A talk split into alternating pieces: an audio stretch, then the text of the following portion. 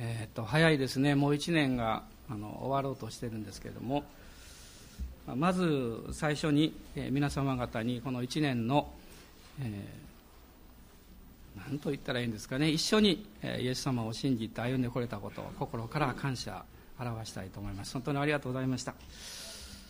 大人の方にもう一度大人の方にね、ありがとうと 一緒に歩めて感謝でしたねと、えーまあ、本当にそういう気持ちであのいっぱいです。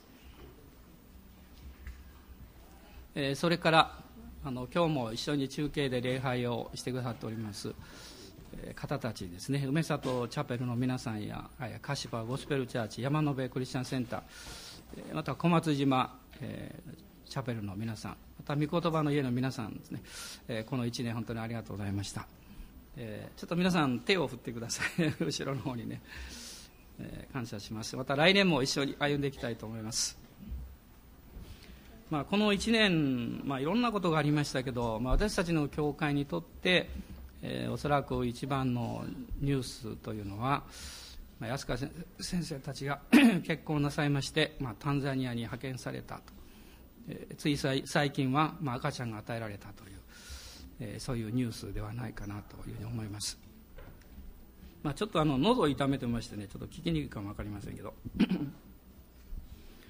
まあ、世の中の様子というのはもう本当に、えーまあ、100年に一度の金融危機と言われておりますけどこういう状況の中で、まあ、あんまり良いニュースは耳に入ってこないんですが、えーまあ、特にあの世界、えー、同時世界、えー、不景気というんですかね不況というか、まあ、そういうことが、まあ、私たちの周りに、えー、押し寄せてきているわけです、まあ、そういう経済の面から見ますとあるいはまあ、政治の混乱とか、えー、まあテロの脅威とかですね。そういうものは、まあ、来年になっていくともっと悪くなるかも分かりません。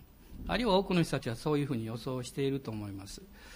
またそういう中で、えーまあ、円高の影響もありまして、たくさんの方たちがリストラにあったり、えーまあ、解雇されたり、え、厳しい現実というものが私たちの周りには確かに、まあ、あるわけですね、まあ、でもこういう時であればこそ私たちの人生の土台というものがこの世のものに、えー、立っていないということを確認する時ではないかなと思います、えーまあ、聖書の中でイエス様がお話しなさいましたけども、えー、雨が降って嵐がやってきてもその土台が岩の上に建てられ建てられている家は決して崩れることはないわけです、まあ、そのことを私はもう一度確認できるある意味においては自分の救いというものイエス様による信仰による救いというものを感謝できるそういう厳しい現実の中にあっても神様を褒めたたえることのできる素晴らしいチャンスが与えられているということをこの信じております、まあ、こういう一年の終わりですので、えー、昨日はですね、まあ、ちょっと考えておりまして、まあ、聖書の中であんまり有名ではなくてですね。でも厳しい人生の試練を通り抜けて勝利を得た人はどういう人がいるかなということを、えー、考えておりましたら一人の人の名前がふっと浮かんできたわけです、まあ、その人の名前がこのベニヤミンという人です、まあ、それで今日はそのベニヤミンの生涯、えー、人生というものをまあ垣間見ながら試練に勝利する勇気というタイトルでえ今日は御言葉を開きたいと思いました。で今日はあのディアコノス礼拝ですので、え通常よりもメッセージを短くしまして、えあと皆さんで分かち合っていただくという、まあ、そういう時間を持つ予定です。ですから今日はあのプリントを、えお配りしていると思いますね。今日のメッセージのプリントをお渡ししていると思いますが今日はあのお互いに問いかけていきたいことはこの一番下に書かれております。3つのことを書いています。まあ、今年1年を振り返ってみて最もつらかったことはどんなことだったんでしょうかということ。そして2つ目は、まあ、今年経験したことの中で一番嬉しかったことは何だったんでしょうかということ。そして3つ目はですね新しい年をどういうふうな心構えで迎えたいと思っていらっしゃいますかということ、まあ、3つともお話しする必要は別にないんですけども、まあ、こういう内容を踏まえながら後で分かち合いの時をぜひ持っていただきたいなというふうに思っています。それでは、えー、今日の聖書の箇所をまず開きましょう。創世記の35章16節から19節です。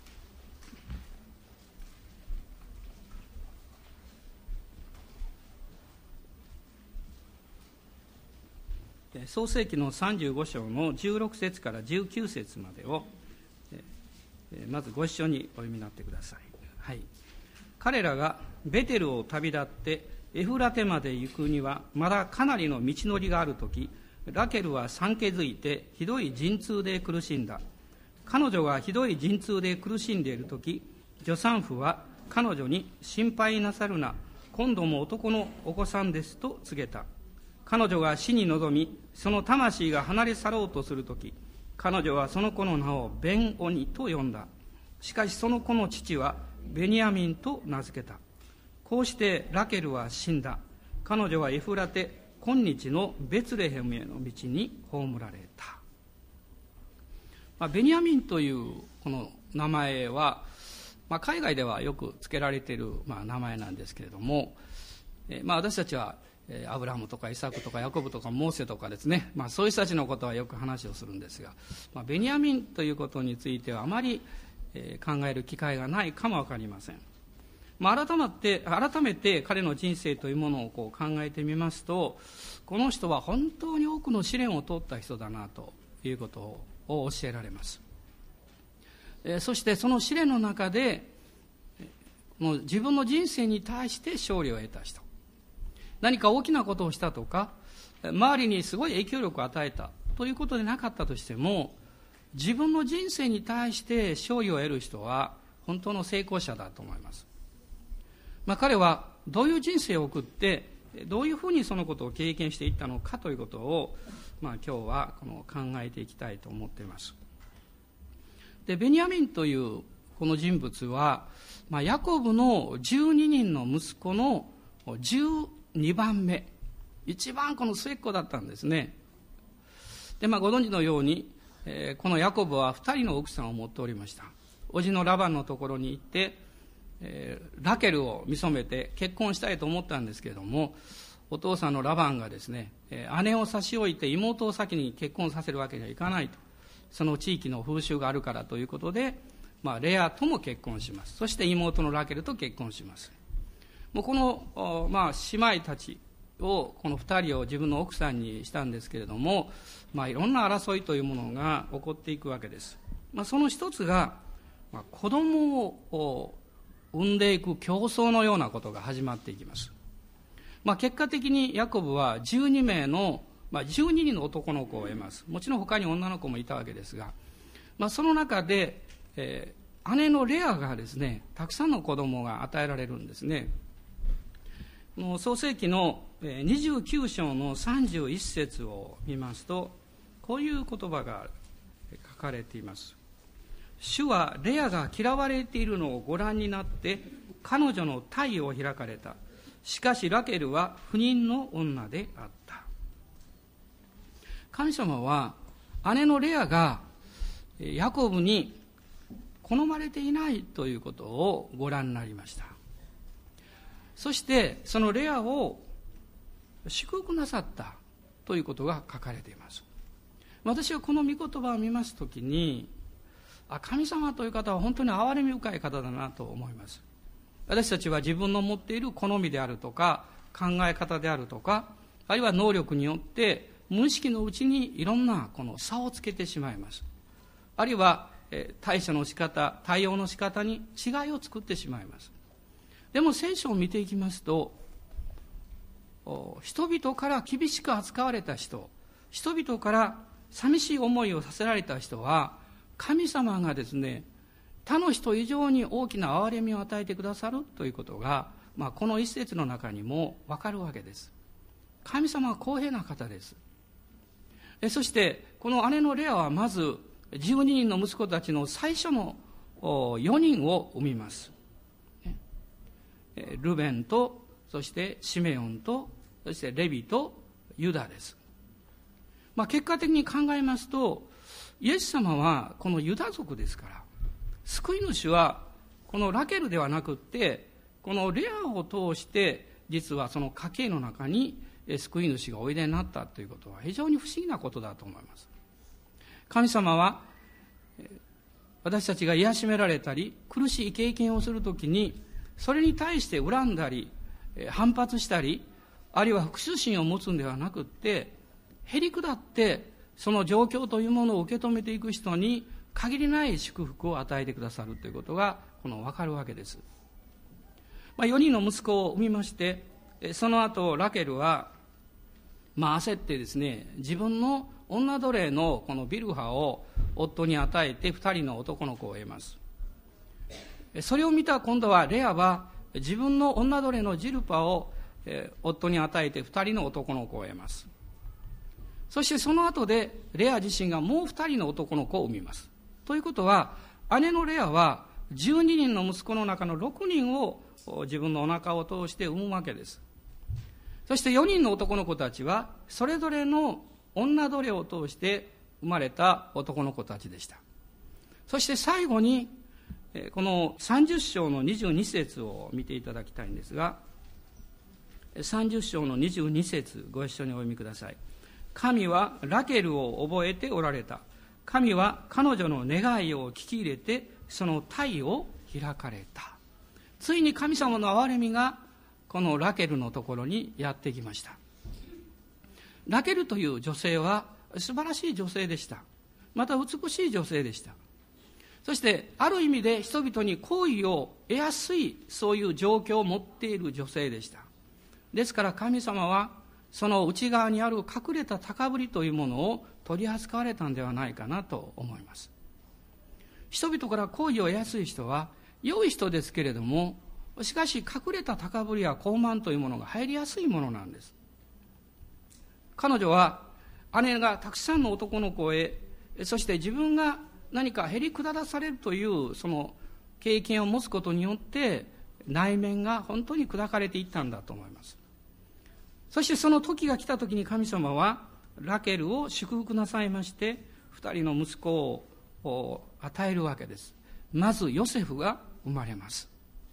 そして最後にこの末っ子のベニヤミンが誕生するわけです。しかしこのベニヤミンが生まれる時にその出産の時に、まあ、難産でそしてラケルは命を失ってしまいます、まあ、それが今日読みましたこのテキストのところに書かれていたわけです。ベニヤミンはヤコブの12番目の息子ラケルの第二子であったわけです。そしてラケルは自分の魂が離れ去ろうとするときに生まれてくるこのその男の子に対してベン・オニと呼びました。その意味は私の苦しみの子という意味です。しかしこのベン・オニとお母さんに言われたこの男の子はお父さんのヤコブによって名前を少し変えられます。ベニヤミンと名付けられます。ベニヤミンというのは後継者。右の手という意味です。右の手というのは力や権威を表します。ですから後継者。あるいは、えー、名誉なものというそういう意味を持っています。まさにこのベニヤミンという人は私の苦しみの子という名をお母さんの思いの中に与えられて少しそして実際にはこの後継者という名前にふさわしい、えー、祝福されたものに変えられていきます。その名前の人生というものを彼は文字通りこの送っていくわけです。ですから今日のタイトルを試練の使徒ベニヤミンの生涯というふうにつけました。このベニヤミンとよく似た人生を送った人詳しいことは出てこないんですが一つの祈りが彼の人生について記されている人がいますね。皆さんよくご存知の方ヤベツという人です。ヤベツはこの苦しみを作るという意味です。しかし彼は神様に求めました。神を私を大いに祝福してください。私の地境を広げてください。あなたの皆によって私を苦しみから遠ざけてくださいと祈りました。そして聖書はこう語っています。神は彼の願いに応えられたと書かれています。ベニヤミンもある意味でよく似た人生をこの送った人なんです。彼はどういう種,、えー、種類の試練を通ったんでしょうか。まず第一に彼が生まれた時にお母さんは亡くなったということです。誕生とともに同時に彼は母の死というものを経験しなければいけませんでした。優しいお母さんの愛情の中でその腕の中で抱かれてそして眠るという経験を彼は一度も持ったことがなかったわけです。もう生まれた時から母の愛というものを経験するチャンスを失ってしまった。おそらく皆さんの中にもよく似た境遇の方がいらっしゃるかも分かりません。これはこのベニヤミンのこの誕生その時からの第一の大きな試練であったわけです。母の愛を知らないで成長したということです。そして彼はお兄さんがお父さんにものすごく愛されました。この人、えー、創世記の37章を見ますと37章の3節にイスラエルこれはヤコブのことですね。イスラエルは彼の息子たちの誰よりもヨセフを愛していた。それはヨセフがラケルの息子長男であったからです。自分の愛した方の奥さんです。しかしもう一人いたわけです。ベニヤミンです。彼はお父さんが兄のヨセフをものすごくこの愛したその陰にいつも隠れていた人でした。同じ母を持ちながらお兄さんの方にお父さんの目がいつも注がれていたわけです。もし皆さんがそういう立場にあったらどういう感情が心の中に生まれてくるでしょうか。彼はこういう人生のなんかあ環境の中で決してお兄さんを恨まなかったようです。あるいは妬まなかったようです。まあその一つの理由は兄のヨセフは父から特別な愛情を受けましたけれども彼はその愛情を弟のベニヤミンにものすごく注いでいたということもあります。決して弟に対して、えー、何かこう分け隔てをするような行動は取らなかったようです。これが彼の心を助けたのかも分かりません。しかし外側から見ますとこの12人の中でその彼の味方になってくれるお兄さんに一番の愛情は注がれていたものの自分はいつもその影に隠れていた。まあおそらく一緒によく遊んでいたでしょう。お兄さんはいつも目立つ存在です。彼はその影にいたわけです。これも幼いベニヤミンにとっては大きな試練であったのではないかなというふうに思います。兄たちの4人は彼のお母さんの女奴隷そしてもう一人の母の女奴隷から生まれた人。でもそれ以外の6人はレアから生まれた息子たちですから彼らは仲が良かったでしょう。ですから彼はこのベニヤミンはまあややもしますとこう一人ぼっちのような感覚そういう孤独感というものをきっと味わったに違いないと思います。まあおそらく皆さんも5人6人あるいは7人8人という多くの兄弟を持たれた方もいらっしゃるかも分かりません、えそして私の存在は一体何なんだろうかと考えた時があるかも分かりません。そういう気持ちをベニヤミンは最も理解できるこの存在であったと私は思います。えそして3つ目の試練というのはこの37章の12節から出てくるんですが兄たちが羊をの群れを飼うために牧草地に行きました。そしてヨセフはお父さんと一緒に残っておりました。もちろんヨセフの弟であるベニヤミンも残っていたわけです。そしてお父さんがヨセフに兄たちの様子を見てくるようにということでヨセフを使わすわけです。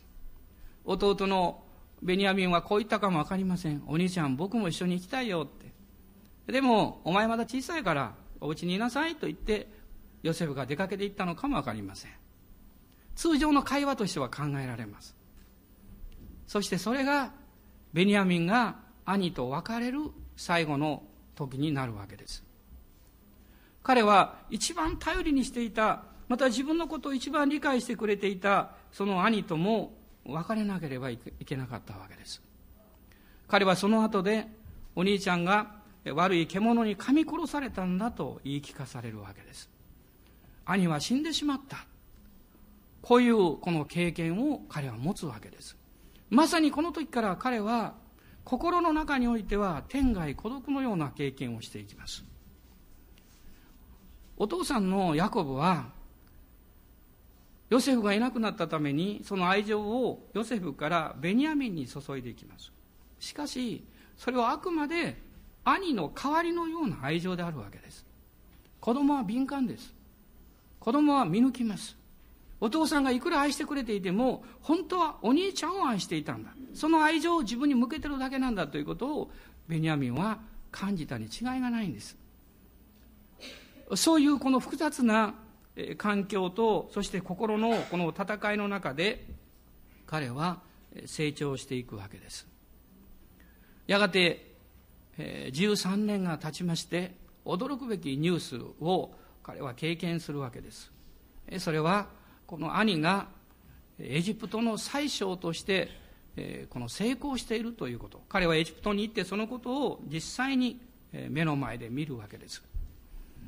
でもそのことが起こる前にこの飢饉があって兄たちがエジプトから食料を買い出すためにお父さんによって派遣されます。おそらく私がベニヤミンであったならば私もきっと行きたかったと思います。でもお父さんのヤコブはベニヤミンを行かせませんでした。それはただ単に一番下の末っ子であるというだけではなくってヨセフを失ったヤコブはその同じ母の体から生まれたこのベニヤミンを失いたくないという父親の愛情がそうさせました。父の愛情はむしろベニヤミンにとって障害になったと思います。他の兄たちと別行動を取らなきゃいけない。いつもお父さんはそうした。お父さんのこの偏愛というんですかそれがベニヤミンの生き方というものに大きな影響を与えていったということは考えられます。親の気持ちと子供の気持ちにはギャップがあります。親が良かれと考えても必ずしも子供がそう考えるとは限らないんです。ベニヤミンはいつも思ったでしょう。兄がいなくなって上のお兄ちゃんたちといつも一緒に行動したい。僕もその兄弟なんだからその仲間なんだからと彼は考えていたに違いないんです。しかしそれをいつも分け隔てるようにベニヤミンを一人自分の懐のところに置きたいとヤコブを願ってお父さんの愛情が彼を隔離させていくわけです。きっと彼は寂しかったでしょう。仲間外れの経験をしたと思います。こういう人生を実はベニヤミンという人がこの通らされていくわけです。彼は孤独とそして寂しさと劣等感そういう経験を何度も何度も通っていきます。そして深い悲しみをヨセフとの別れを通して経験するわけです。しかし彼は歪んだ性格にはなりませんでした。彼は人々に復讐するような思いを持つそういう人間にはなりませんでした。彼はこういう苦しい状況の中で優しさとそしてしっかりとした自分の人生観を持って成長するようになります。何が彼をそうさせたんでしょうか？私たちが今この2008年の終わりを考えていく中で厳しい現実があります。普通世の中から見て来年に希望が持てるか私は持てますという人はほとんどいないと言ってもいいでしょう。厳しさは考えられる。でもうまくいくんだろうか？大変な状況が起こるんではないんだろうか？そういうことの方が私たちのこのこの社会の雰囲気というものを支配しているわけです。しかしベニヤミンは一つのことを得ました。そしてそれが私たちにも必要だと思います。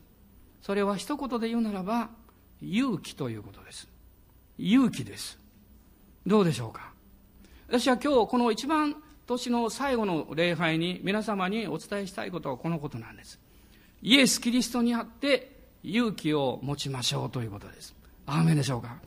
イエス・キリストにあって勇気を持ちましょうかつてクラーク博士は札幌農学校で有名な言葉を語りました。Boys be ambitious という言葉です。しかしその言葉には後ろがついておりました。In Jesus Christ。イエス・キリストにあって少年たちを大将抱けと彼は言いました。この日本の社会は、この In Jesus Christ という部分をカットしてしまいました。信仰がないからです。しかし私たちはそれを知っています。私は皆さんに今朝申し上げたいんです。イエス・キリストにあって勇気を持ちましょう。アーメン。私たちは暗いニュースを聞き、悪い状況ばかりを見ていますと、私の心はいつの間にか闇に覆われてしまいます。しかし闇が全てではありません。闇があればこそ光がやってきました。そして光が来た時に闇は逃げ去りました。御言葉にこう書かれています。闇は光に打ち勝たなかったと書かれています。イエス様があなたの人生の勝利者です。キリストの光と力があなたの人生に入ってくるときに、イエス・キリストの御言葉があなたの魂に入ってくるときに、あなたは勝利を得ることができます。あなたは苦しみの子ではなく、名誉ある子、後継者、右の手になります。勝利をした人生を送る人に変えられていきます。ベニヤミンは三つの勇気を持ちました。まず第一の勇気は、自分の人生を信じる勇気です。自分の人生を信じる。多くの人たちは自分の人生を信じることができません。自分の人生に対して疑問を持っています。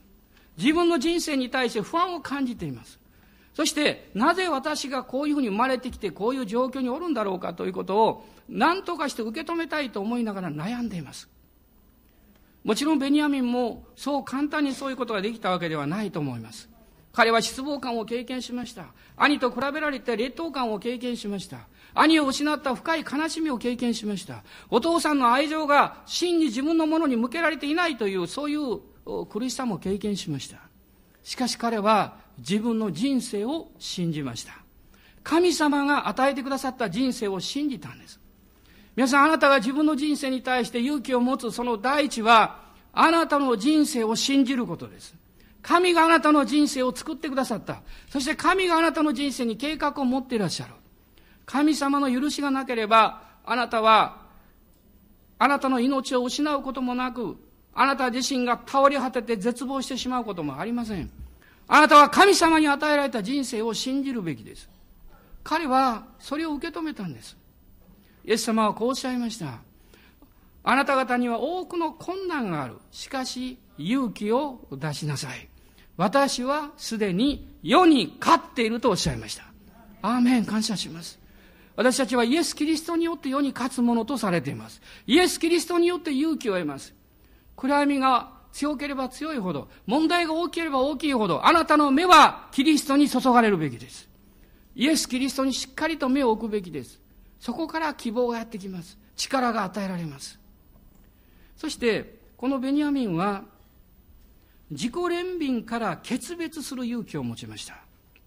悲しみや失望がやってくるときに、あるいは物事がうまくいかないときに、私たちが一番落っこちてしまう穴があります。それは自己憐憫です。自己憐憫という罠の中に簡単に入ってしまいます。それに分離する人、その線を引く人は勝利を得ます。この孤独感や悲しみや、あるいは自分は取り残されているんではないかという雰囲気、友達と仲間に入れない、そういう状況を経験するときに人は簡単に自己憐憫というトンネルの中に入っていきます。皆さんいかがでしょうか？私も自己憐憫の強いものです。でも感謝のことにイエス・キリストにある恵みを経験しました。そしてイエス様に信頼することによって、その自己憐憫という暗闇の中に入る必要がないんだということを学んできました。御言葉はいつもロープを与えてくれます。はしごを与えてくれます。そしてその御言葉に信頼するときに私たちは引き上げられていきます。たとえ死の影の谷を通るとも私たちは災いを恐れませんと告白します。あのラバンのところで20年間苦しみを経験したヤコブがその帰り道でこう告白しました。私と共に苦難の日におられた神様。私の苦難の日に共に歩んでくださった神に祭壇を築こうと言いました。彼の祭壇は安易なものではなかったんです。試練を通った後の祭壇です。苦しみや悲しみを経験した後の祭壇です。これは価値あることです。あなたが経験した悲しみや痛みや、そして孤独感や試練、それを通って神に私の人生を捧げようというその祭壇は、この世のものでは決して買うことのできない価値あるものです。昨日も私は愛知県に行っておりました。この年末でしたけれども、たくさんの方たちがおいでくださいました。多くの方のために祈りました。そして人々のために祈るときに、いつも思うことがあります。ある人たちは自分の人生に失望しているということです。ある人たちは自分の人生の通ってきた価値を見出すことができないで悩んでいるということです。しかし私はイエス様によってそういう人たちに対して信仰を持って告白します。あなたの人生は無駄ではなかったということ。あなたの人生は貴重な人生だったということ。神様あなたの人生を覚えていらっしゃるということ。あなたの涙やあなたの痛みは神が一番ご存知だということを語ります。その時に人々は涙を流します。なぜでしょうか？それはその人の魂がそれを求め訴えていたからです。神の御言葉はあなたの願いあなたの心の願いではなくあなたの本心の願いに対して語りかけます。あなたが本来あるべき道にあなたを導きます。これが神の御言葉です。ベニヤミンは自己憐憫に陥って自分の人生を台無しにするようなそういう生き方に対して決別したんです。もし今日皆さんがこの一年を振り返って私はなんと惨めな人間だろう私は本当に憐れまれなきゃいけない私はこんな辛い経験をしたんだそうかもわかりません。それはあなたにとって貴重な経験でしょう。しかしそのような感覚と雰囲気に落ち込んではいけません。もしそういう感覚の中に飲み込まれてしまうならばあなたの明日に対して希望はありません。ベニヤミンはそれをノーと言いました。私たちはその置き場所を知っています。それは十字架です。イエス・キリストの十字架にそれを置いてしまうんです。過去に対して死ぬことです。昨日に対して死ぬことです。そして今日キリストと共に生きるんです。そして明日をキリストと共に信じるんです。私はクリスチャン生活は3日だと思っています。過去に死ぬという一日と、今日を生きるという一日と、明日を信じるという希望です。この3日で動いています。死と葬りと復活です。神様はこのような素晴らしい生き方を私の人生の中に与えてくださった。この旧約の時代において、メシアの到来というものについてまだよく理解していなかったでしょう。このベニヤミンは。しかし、彼はこの信仰の継承というものを彼自身の中に霊的に受け止めていたことは間違いないんです。彼は自分の人生を信じる勇気を持ったんです。自分の人生はダメなんではない。私は神に受け入れられ愛されてるんだというその信仰を持ちました。ですから自己憐憫から決別したんです。どうぞ今日あなた自身を憐れむ心があなたの人生を支配しているその力が強いと感じる人はどうぞそこから抜け出てください。神様エリアにおっしゃいました。どうしてあなたはいつまでそんなホラーの中に隠れてるのか。出てきなさいとおっしゃいました。そしてエリアがそのホラー穴の入り口に立った時に精霊が語り始めました。あなたがその自己憐憫から出てこなければ、神の御声を聞くことはできないんです。あなたがそこから勇気を出して出てくるならば、主はあなたに語られます。そしてエリアに言いました。あなたはこれから出て行って油注ぎを行いとおっしゃいました。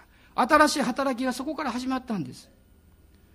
ベニヤミンが持った三つ目の勇気というのは、困難の中で希望を持つ勇気です。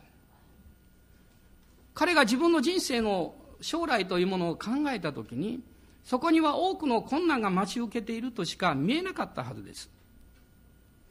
しかし彼は神からの希望を信じる勇気を持ちました。向かい合わなければいけない苦しみや戦いそれは避けられないものです。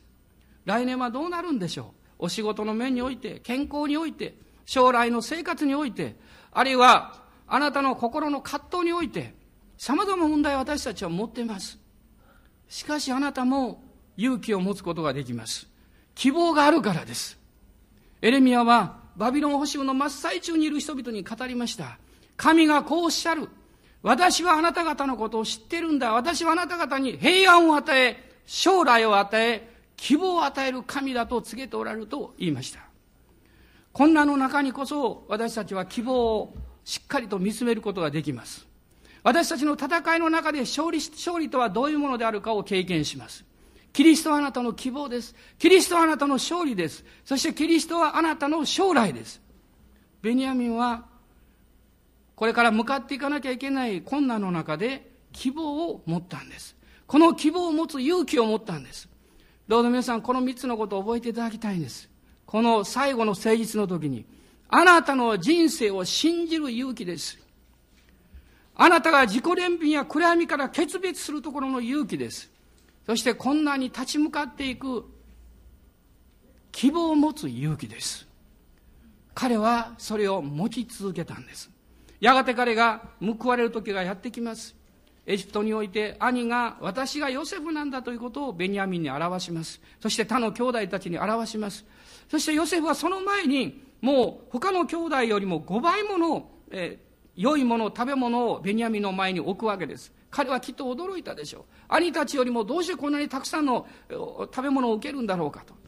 そして自分の正体を明かしたヨセフがお父さんを迎えに行くように、彼らをもう一度カナの地に使わした時にベニヤミンに対してヨセフは特別な贈り物をしました、そのことが45章の22節に出てまいります。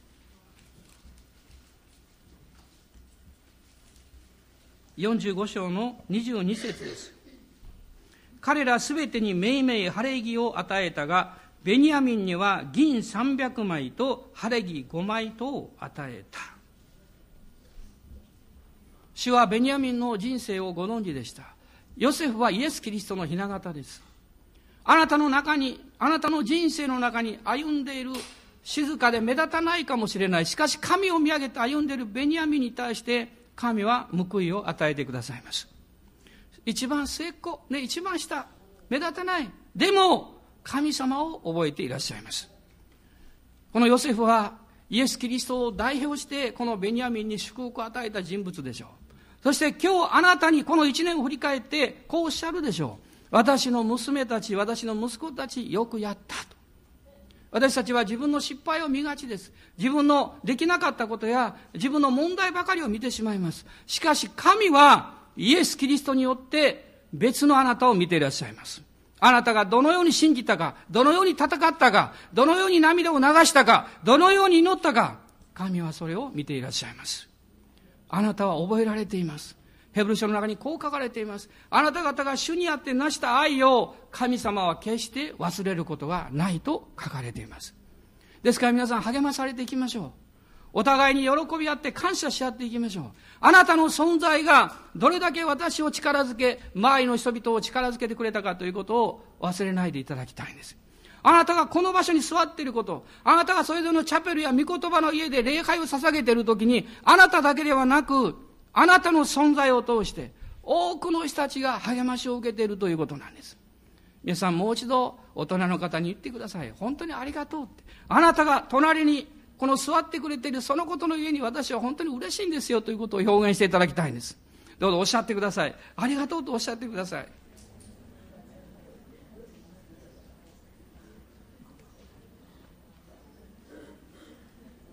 私も申し上げたいと思います。皆さんがここに座ってくださっているので、私は御言葉を語ることができます。そして、主からの恵みを特別に受けることができております。ベニヤミンは特別な恵みをもらいましたそしてこのベニヤミン族というふうにこの将来をずっと後で見ていきますと実はこのベニヤミン族から素晴らしい器たちがたくさん生まれていますその名前をここに挙げました知識の中で左利きで、えそしてモアブからイスラエルを救ったエフデという人はベニヤミン族でした。そして皆さんがよく知っているイスラエル最初の王様のサウル王はベニヤミン族でした。イスラエルをこのペルシャからの中でこの危機から救ったエステルはベニヤ民族でした。世界選挙を成し遂げていったあのパウロはベニヤ民族だったんです。神様はこの一人の小さな存在に思えた人物の子孫を通して偉大な器を輩出なさいました私たちが神に祈る時にあなたの家族あなたの家系だけではないあなたがキリストの体として組み入れられたこの教会を通して神様はたくさんの器たちを輩出なさると信じます。アーメンでしょうか？私はこの25年の歩みの中で宣教師の方たちをカナダやアフリカに派遣するとは本当に夢にも思いませんでした。そして神様はこの教会を通して多くの人々をさらに世界に派遣されるはずです。そしてこの日本の国々、この国の隅々に派遣されるはずです。あるいはその家庭の中に、職場の中に、学校の中に派遣されます。私たちには使命が与えられているからですそれはキリストを知った使命ですそしてキリストによって立て上げられて変えられていった使命です先日ある先生が、アメリカの方のある証を送ってくださいました。ロブ・ミシャエルという人です。彼は現在アメリカで、まあ、屈指の億万長者のビジネスマンになっています。熱心なクリスチャンです。彼は非常に不幸な人生を通りました。3歳の時にお父さんが銃で自殺を図りました。脳みそが吹っ飛びました。しかし死ななかったんです。最悪の事態になりました。25年間植物人間のままになったわけです。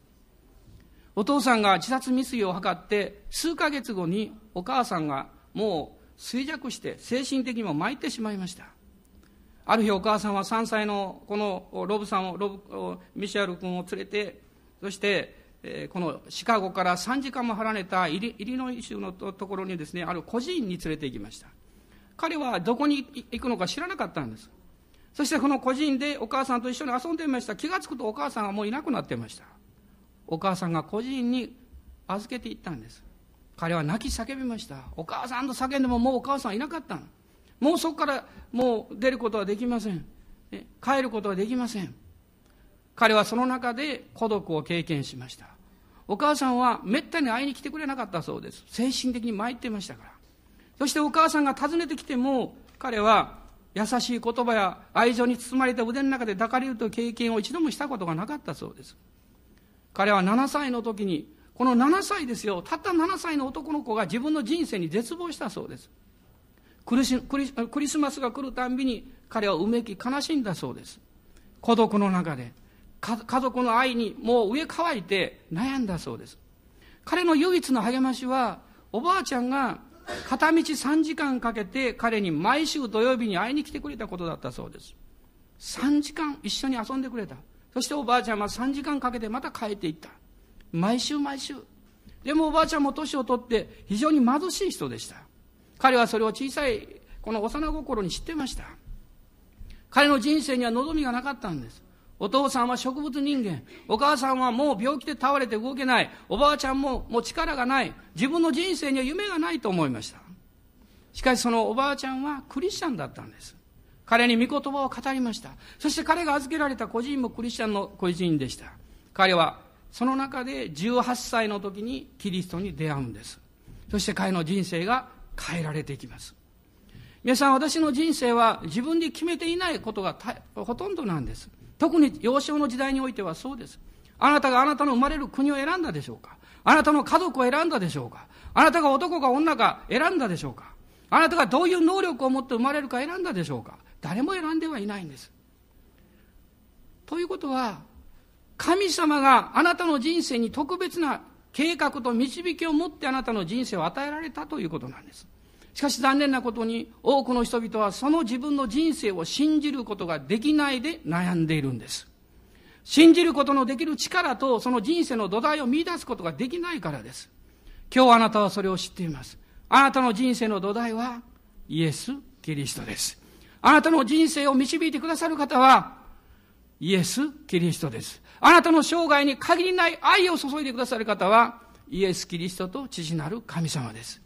聖霊様がそのことをあなたにあなたの人生の中に力強く働きかけてくださっています。ですから私たちはこのような大変な状況の中にあってもこの年の終わりに告白します。私たちは勇気を持ちます。勇気を持ちます。イエス・キリストにある勇気を持ちます。どうぞ皆さんもう一度おっしゃってください。隣の方にイエス・キリストにある勇気を持ちますと。